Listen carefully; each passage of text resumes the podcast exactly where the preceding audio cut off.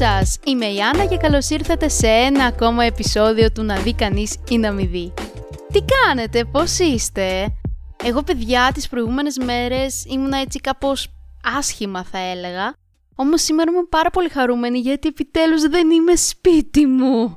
Είμαι στην κολλητή μου, ήρθα εδώ έτσι για να κάνουμε λίγη παρεούλα, αλλά και γιατί έπρεπε να πάω σε διάφορους γιατρούς και έπρεπε να κάνω και κάποιες αιματολογικές εξετάσεις, οπότε δεν ήθελα να πάω με τη μαμά μου και ήθελα να πάω με έναν άλλον άνθρωπο, γιατί φοβάμαι πάρα πολύ στο να δώσω αίμα, οπότε αποφάσισα να πάω με την κολλητή μου.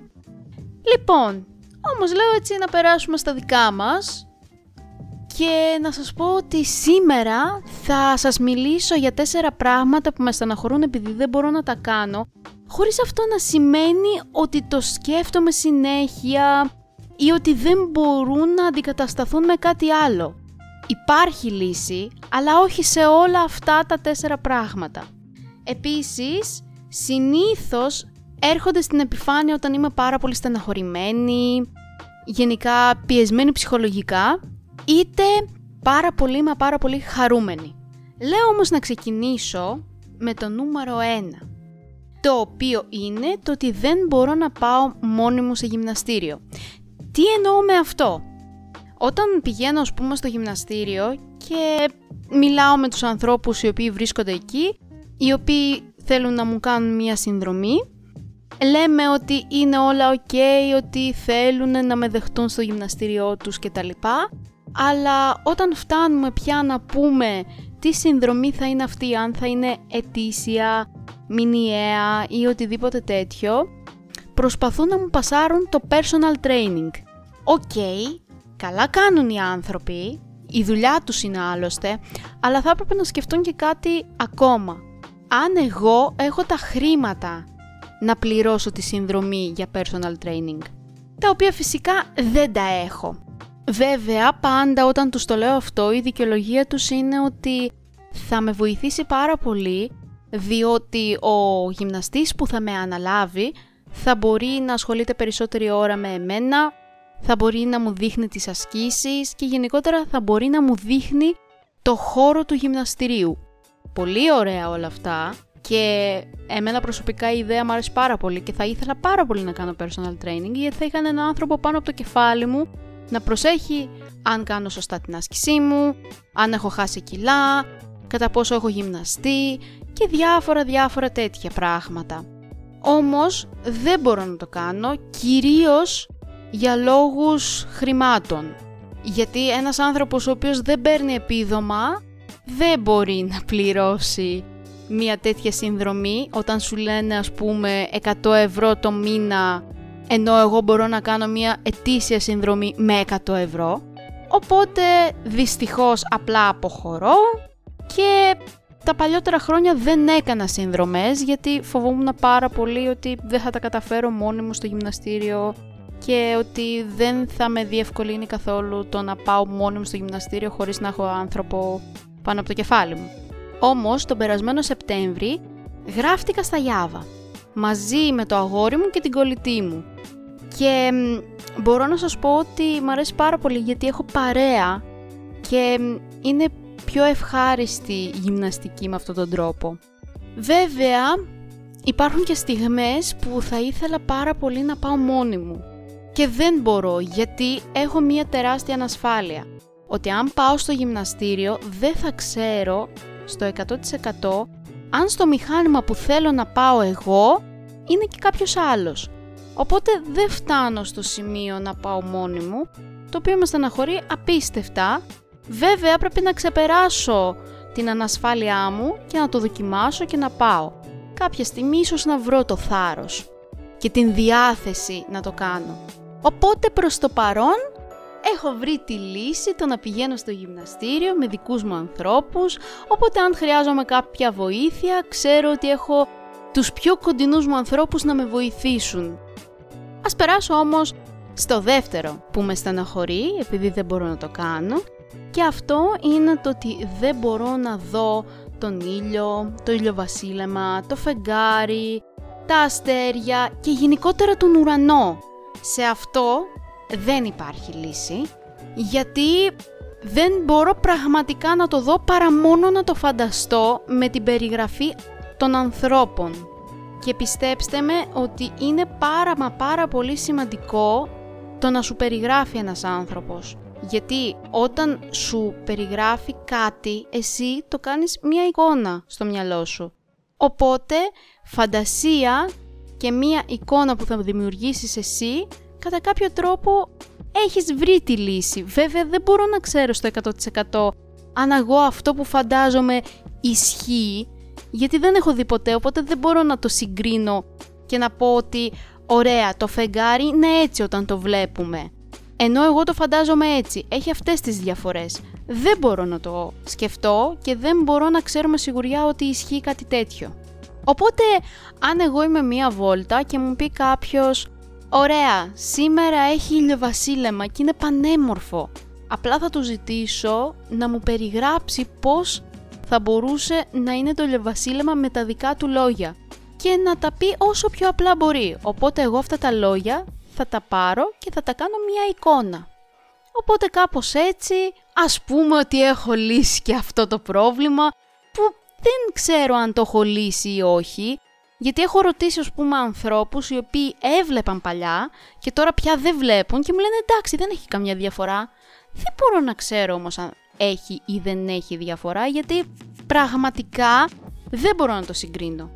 Οπότε η συμβουλή μου είναι παιδιά όταν έχει ηλιοβασίλεμα, φεγγάρι ή πέφτει κανένα αστέρι να το κοιτάτε γιατί μπορεί μια μέρα να μην μπορείτε να το δείτε, όχι απαραίτητα εσείς, αλλά έτσι να σκεφτείτε ότι υπάρχουν και άνθρωποι που δεν μπορούν να το δουν, που εντάξει δεν είναι και τραγικό, οκ, αλλά θα ήθελα μια φορά, έστω για μία φορά στη ζωή μου, να μπορώ να το δω. Να πω ότι ναι, το είδα και αυτό, ξέρω πως είναι. Ίσως να έρθει κάποια στιγμή αυτή η στιγμή. Δεν ξέρω, θα δείξει. Πραγματικά δεν ξέρω. Η επιστήμη εξελίσσεται καθημερινά, οπότε που ξέρεις μπορεί μια μέρα να πούνε ότι κοίταξε να δεις, μπορούμε να καταφέρουμε και να το δεις.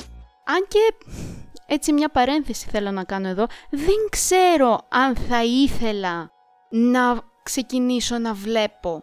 Γιατί φοβάμαι ότι θα τρελαινόμουν, γιατί έχω φτιάξει έναν κόσμο στο μυαλό μου που ναι μεν ισχύει, αλλά δεν ξέρω αν ισχύει στο 100%. Φοβάμαι ότι αν έβλεπα τα παρκαρισμένα αυτοκίνητα από εδώ και από εκεί, τα δέντρα ακριβώς μέσα στη μέση των πεζοδρομίων, παίζει να τρελαινόμουν και να μην το άντεχε αυτό ο οργανισμός μου. Λέω μου σιγά σιγά να περάσω και στο τρίτο πράγμα, το οποίο για μένα είναι από τα πολύ πολύ σημαντικά πράγματα που με στεναχωρούν. Και αυτό είναι ότι δεν μπορώ να βγω βόλτα βάζοντας ακουστικά στα αυτιά μου με τέρμα τη μουσική. Και αυτό δεν γίνεται για πρακτικούς λόγους. Και θα σας πω το γιατί. Βγαίνω έξω, παίρνω το κινητό μου μαζί με τα ακουστικά μου, βάζω τα ακουστικά και κρατάω και το μπαστούνι μου. Και αρχίζω να κινούμε. Το τι γίνεται γύρω μου δεν θα το ακούσω. Αν εγώ πάω να περάσω έναν δρόμο και δεν ακούω, μπορεί να με χτυπήσει και κανένα αυτοκίνητο. Γεια σας μετά. Πάει Άννα. Οπότε δεν γίνεται για πρακτικούς λόγους. Γιατί λειτουργώ με τις αισθήσεις και τον προσανατολισμό για να κινηθώ. Οπότε δυστυχώς δεν μπορώ να το κάνω. Βέβαια θα μπορούσα, κάτι το οποίο το έχω κάνει στο παρελθόν, αλλά γενικά δεν με ικανοποιεί αυτή η σκέψη και αυτή η πράξη, να πάρω ένα ηχιάκι και να ακούσω μουσική κάνοντας τη βόλτα μου ή στο κινητό μου απλά. Αλλά θεωρώ ότι δεν είναι η ίδια αίσθηση να ακούς μουσική από τα ακουστικά και να ακούς απλά μουσική από ένα ηχείο. Οπότε πλέον δεν το κάνω αυτό γιατί δεν με ευχαριστεί καθόλου, οπότε δεν βρίσκω και το λόγο να κάνω κάτι το οποίο δεν με ευχαριστεί. Κατά τα άλλα, αγαπώ πάρα πολύ τη μουσική και από το πρωί που θα ξυπνήσω μέχρι το βράδυ που θα κοιμηθώ, μέσα στο σπίτι και συγκεκριμένα στο δωμάτιό μου θα παίζει μονίμως μουσική. Ε, είναι κάτι το οποίο λατρεύω και νομίζω ότι δεν θα μπορούσα να ζήσω χωρίς μουσική. Μου φτιάχνει πάρα πολύ τη διάθεση και με βοηθάει πάρα πολύ στο να σκεφτώ. Οπότε, ακούτε μουσική παιδιά, είναι το πιο ωραίο πράγμα. Είναι αναζωογονητικό, εντελώς. Και πάμε στο τέταρτο και τελευταίο πράγμα που με στεναχωρεί επειδή δεν μπορώ να το κάνω και είναι πραγματικά το πιο μα πιο σημαντικό από όλα.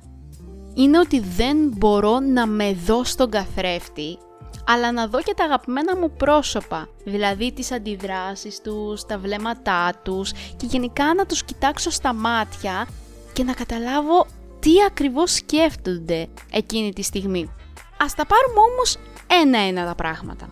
Γενικά, από πολύ μικρή ηλικία αγαπούσα πάρα πολύ τους καθρέφτες. Οπότε, πάρα πολλές φορές πηγαίνω μπροστά στον καθρέφτη και βάφομαι, ετοιμάζομαι, ποζάρω σαν την ηλίθια. Αλλά εντάξει, OK, okay, γούστα είναι αυτά. Δεν ξέρω γιατί έχω τόσο μεγάλη αγάπη στους καθρέφτες. Αλλά πάντα μου άρεσαν και νομίζω πάντα θα μου αρέσουν. Επίσης, γνωρίζω το πώς είμαι εμφανισιακά. Δηλαδή το πώς είναι τα χαρακτηριστικά μου, η εμφάνισή μου, το χρώμα των ματιών μου, των μαλλιών μου, το πώς είναι το σώμα μου, αλλά στην πραγματικότητα δεν μπορώ να ξέρω πώς φαίνομαι στους άλλους. Και γενικά δεν ξέρω πώς με βλέπω εγώ αν με έβλεπα. Δεν ξέρω αν έβγαλε νόημα αυτό που είπα, αλλά εγώ το είπα. Ξέρω πώς είμαι, ξέρω πόσο μεγάλη είναι η μύτη μου, πόση απόσταση έχουν τα μάτια μου, ότι είναι σόφθαλμα, γενικά τα χείλη μου, αλλά όπως σας είπα δεν ξέρω πώς είναι να με βλέπω πραγματικά. Και αυτό ίσως με στεναχωρεί γιατί θα ήθελα να με δω για να μπορώ να με παρατηρήσω και να πω «OK Άννα, αυτό δεν σου πάει». Αυτό ας πούμε το ρούχο σαν χρώμα δεν σε κολακεύει.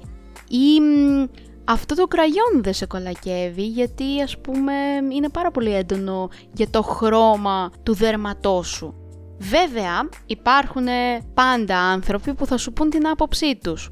Δεν μπορώ να εμπιστευτώ ανθρώπους που δεν με ξέρουν πάρα πολύ καλά και θα μου πούν «Α, τι ωραίο ρούχο αυτό που φοράς, μπράβο σου, σου πάει πάρα πολύ» ή να μου πούνε «Να σου πω αυτό το κραγιόν είναι πάρα πολύ έντονο για σένα» δεν μπορώ να τους εμπιστευτώ στο 100% διότι δεν τους ξέρω καλά και δεν ξέρω πώς είναι και σαν άνθρωποι και σαν προσωπικότητες αλλά και γενικότερα τι γούστα έχουν. Αυτούς που εμπιστεύομαι στο 100% για τι απόψεις θα μου δώσουν, για το πώς φαίνομαι, είναι πραγματικά πολύ κοντινούς μου ανθρώπους. Π.χ. το αγόρι μου, τις κολλητές μου, τον κολλητό μου και γενικά ανθρώπους που με συναναστρέφονται σχεδόν σε καθημερινή βάση. Ας πούμε τη μαμά μου ε, δεν την εμπιστεύομαι.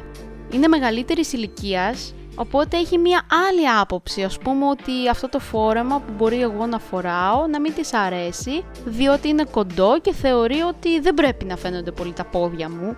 Είτε να μου πει ότι τα μαύρα μαλλιά δεν μου πηγαίνουν γιατί με μεγαλώνουν και γενικότερα επειδή βλέπω ότι οι δικές της απόψεις με τις απόψεις των ανθρώπων που με ξέρουν έτσι ίσως και καλύτερα, όχι πως η μαμά μου δεν με ξέρει καλά, αλλά με ξέρει ως κόρη της, δεν με ξέρει ως φίλη της, οπότε δεν μπορώ να την εμπιστευτώ στο 100%. Γιατί αυτό που θα μου πει εκείνη ότι δεν της αρέσει, εν τέλει θα μου το πούν πέντε άτομα ότι μου πάει πάρα πολύ δεν ξέρω αν κάνω σωστά ότι ακούω αυτούς τους πέντε ανθρώπους, αλλά δεν γίνεται τώρα οι πέντε απόψεις που θα σου δώσουν να είναι καλές και η μία που είναι της μαμάς σου να είναι κακιά, οπότε μάλλον θα κρατήσω τις καλές. Τώρα όσον αφορά τα αγαπημένα μου πρόσωπα, που δεν μπορώ να τα δω, αυτές τις φατσούλες τις υπέροχες που τις αγαπώ όλες, είναι ότι και για αυτούς ξέρω φυσικά πώς είναι η εμφάνισή τους, πώς είναι τα χαρακτηριστικά τους, πώς δίνονται, πώς συμπεριφέρονται και όλα αυτά. Αλλά στην πραγματικότητα θα ήθελα έτσι να μπορώ να δω τις εκφράσεις τους, όταν ας πούμε μπορεί να με κοιτάξουν και να νευριάσουν μαζί μου και να με κοιτάξουν έτσι κάπως πιο περίεργα με ένα πιο αγριεμένο βλέμμα. Αυτό το βλέμμα θα ήθελα πάρα πολύ να μπορώ να το δω ή να σε κοιτάει όλο στα μάτια με αγάπη και να μην μπορείς να το δεις, να τον κοιτάς κι εσύ στα μάτια, αλλά να μην μπορείς να δεις πόση αγάπη ας πούμε κρύβουν τα μάτια αυτού του ανθρώπου ή πόσο μίσος, γιατί υπάρχουν και αυτά τα μάτια, δυστυχώς, αλλά υπάρχουν. Επίσης πιστεύω πάρα πολύ έντονα στην ενέργεια των ανθρώπων. Δηλαδή αν εγώ είμαι μέσα σε ένα δωμάτιο και έχω άλλα 3-4 άτομα μαζί μου και κάθεται κάποιος, ας πούμε, δίπλα μου. Όπως αυτή τη στιγμή η κολλητή μου, η οποία κάθεται και με ακούει να ηχογραφώ. Και αρχίζει να με κοιτάει, ας πούμε, με ένα βλέμμα περίεργο. Λίγο της εξερεύνησης. Θα νιώσω την ενέργειά της ότι είναι εξερευνητική, αλλά δεν θα είμαι 100% σίγουρη. Μπορώ να καταλάβω την ενέργεια ενός ανθρώπου, αλλά ποτέ δεν θα είμαι 100% σίγουρη. Έχω πέσει και έξω φυσικά, δηλαδή να πω σε έναν άνθρωπο ότι καλά γιατί με κοιτάς έτσι και να γυρίσει και να μου πει μα δεν σε κοίταγα καν. Κάνω κι εγώ λάθη φυσικά. Αλλά έχω πέσει και μέσα πολλές φορές που μπορεί να γύρισα και να είπα σε έναν άνθρωπο τι σου είπα, γιατί έχεις νευριάσει ας πούμε και να με κοιτάει με ένα βλέμμα έτσι πιο νευριασμένο και πιο έντονο και να μου πει καλά πού το κατάλαβες τώρα εσύ; Δεν μπορώ να αποδώσω από πού το κατάλαβα, ούτε μπορώ να σκεφτώ το πώς γίνεται να το καταλαβαίνω. Απλώς έχω εξελίξει και έχω έτσι κάτσει και σκεφτεί και διερευνήσει κι εγώ τη συμπεριφορά των ανθρώπων. Κατά κάποιο τρόπο μπορώ να πω ότι έχω ξεκινήσει να μπορώ να διαβάζω έναν άνθρωπο. Δηλαδή να γνωρίσω κάποιον και να χαιρετηθούμε απλά και να καταλάβω ας πούμε δύο πράγματα για εκείνον. Δεν ξέρω αν αυτό είναι έτσι θέμα ψυχολογίας ή ενέργειας ή απλά διέστησης. Πάντως εμένα με έχει βοηθήσει πάρα πολύ στη ζωή μου αυτό και χαίρομαι που μπορώ να το κάνω και που μπορώ και το εξελίσσω και πιο πέρα. Γενικά από όλα αυτά που σας είπα, τα δύο τελευταία πράγματα που σας είπα είναι από τα πράγματα που με στεναχωρούν πάρα πολύ επειδή δεν μπορώ να τα κάνω. Και ειδικά στο τέταρτο πράγμα δεν έχει βρεθεί η λύση. Ίσως κάποια μέρα να μπορέσω να τους δω, δεν ξέρω. Αλλά είμαι πάρα πολύ χαρούμενη με το γεγονός ότι μπορώ να τους καταλάβω, να είμαι κοντά τους, να καταλάβω τα βλέμματά τους, όσο μπορώ να τα καταλάβω φυσικά και κυρίως την ενέργειά τους, την αγάπη τους που μου δείχνουν και πιστέψτε με το να σου δείχνει κάποιος τα δικά του συναισθήματα για εσένα νομίζω ότι είναι το πιο σημαντικό. Δεν ξέρω αν είναι τόσο σημαντικό απλά να τον βλέπεις τον άλλον το πιο πιο πιο σημαντικό είναι να νιώθεις τα συναισθήματα του άλλου προς εσένα. Ακόμα και το μίσος. Οκ, και αυτό ένα συνέστημα είναι. Είναι μια αντίδραση. Δεν μπορούμε να την αρνηθούμε. Υπάρχει.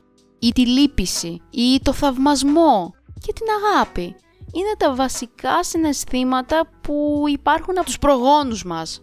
Οπότε παιδιά, αυτό ήταν το σημερινό επεισόδιο. Δεν ξέρω, ελπίζω να σας αρέσει και θα ήθελα να μου στείλετε τα σχόλιά σας είτε στο facebook στην ομάδα μου στο να δει κανείς ή να μην δει είτε στο instagram στο Anna Balan κάτω παύλα κάτω παύλα Αλλιώς άμα δεν το βρίσκετε έτσι μπορείτε να γράψετε να δει κανείς ή να μην δει. Πάντως θα το βρείτε σίγουρα και θα ήθελα έτσι να μου πείτε αν έχετε και εσείς κάτι το οποίο δεν μπορείτε να κάνετε και σας στεναχωρεί. Ακόμα και κάτι πάρα μα πάρα πολύ απλό. Γιατί και εγώ αυτά που σας είπα θεωρώ ότι είναι απλά πράγματα, απλά είναι και καθημερινά. Αυτά για σήμερα. Φιλάκια πολλά. Αυτό λοιπόν ήταν ένα ακόμα επεισόδιο του να δει κανείς ή να μην δει και σε αυτό το σημείο θα ήθελα να σε ενθαρρύνω αν είσαι από Spotify να με ακολουθήσεις ή αν με ακούς από Apple Podcast, κάνε μου ένα review και άφησέ μου μια κριτική γιατί θα με βοηθούσε πάρα πολύ. Επίσης μπορείς να με ακολουθήσεις στα social media όπου μπορείς να βρεις τους συνδέσμους στην περιγραφή. Και μην ξεχνάτε, τα λέμε την επόμενη εβδομάδα και μέχρι τότε να περνάτε καλά και τα αυτιά σας ανοιχτά.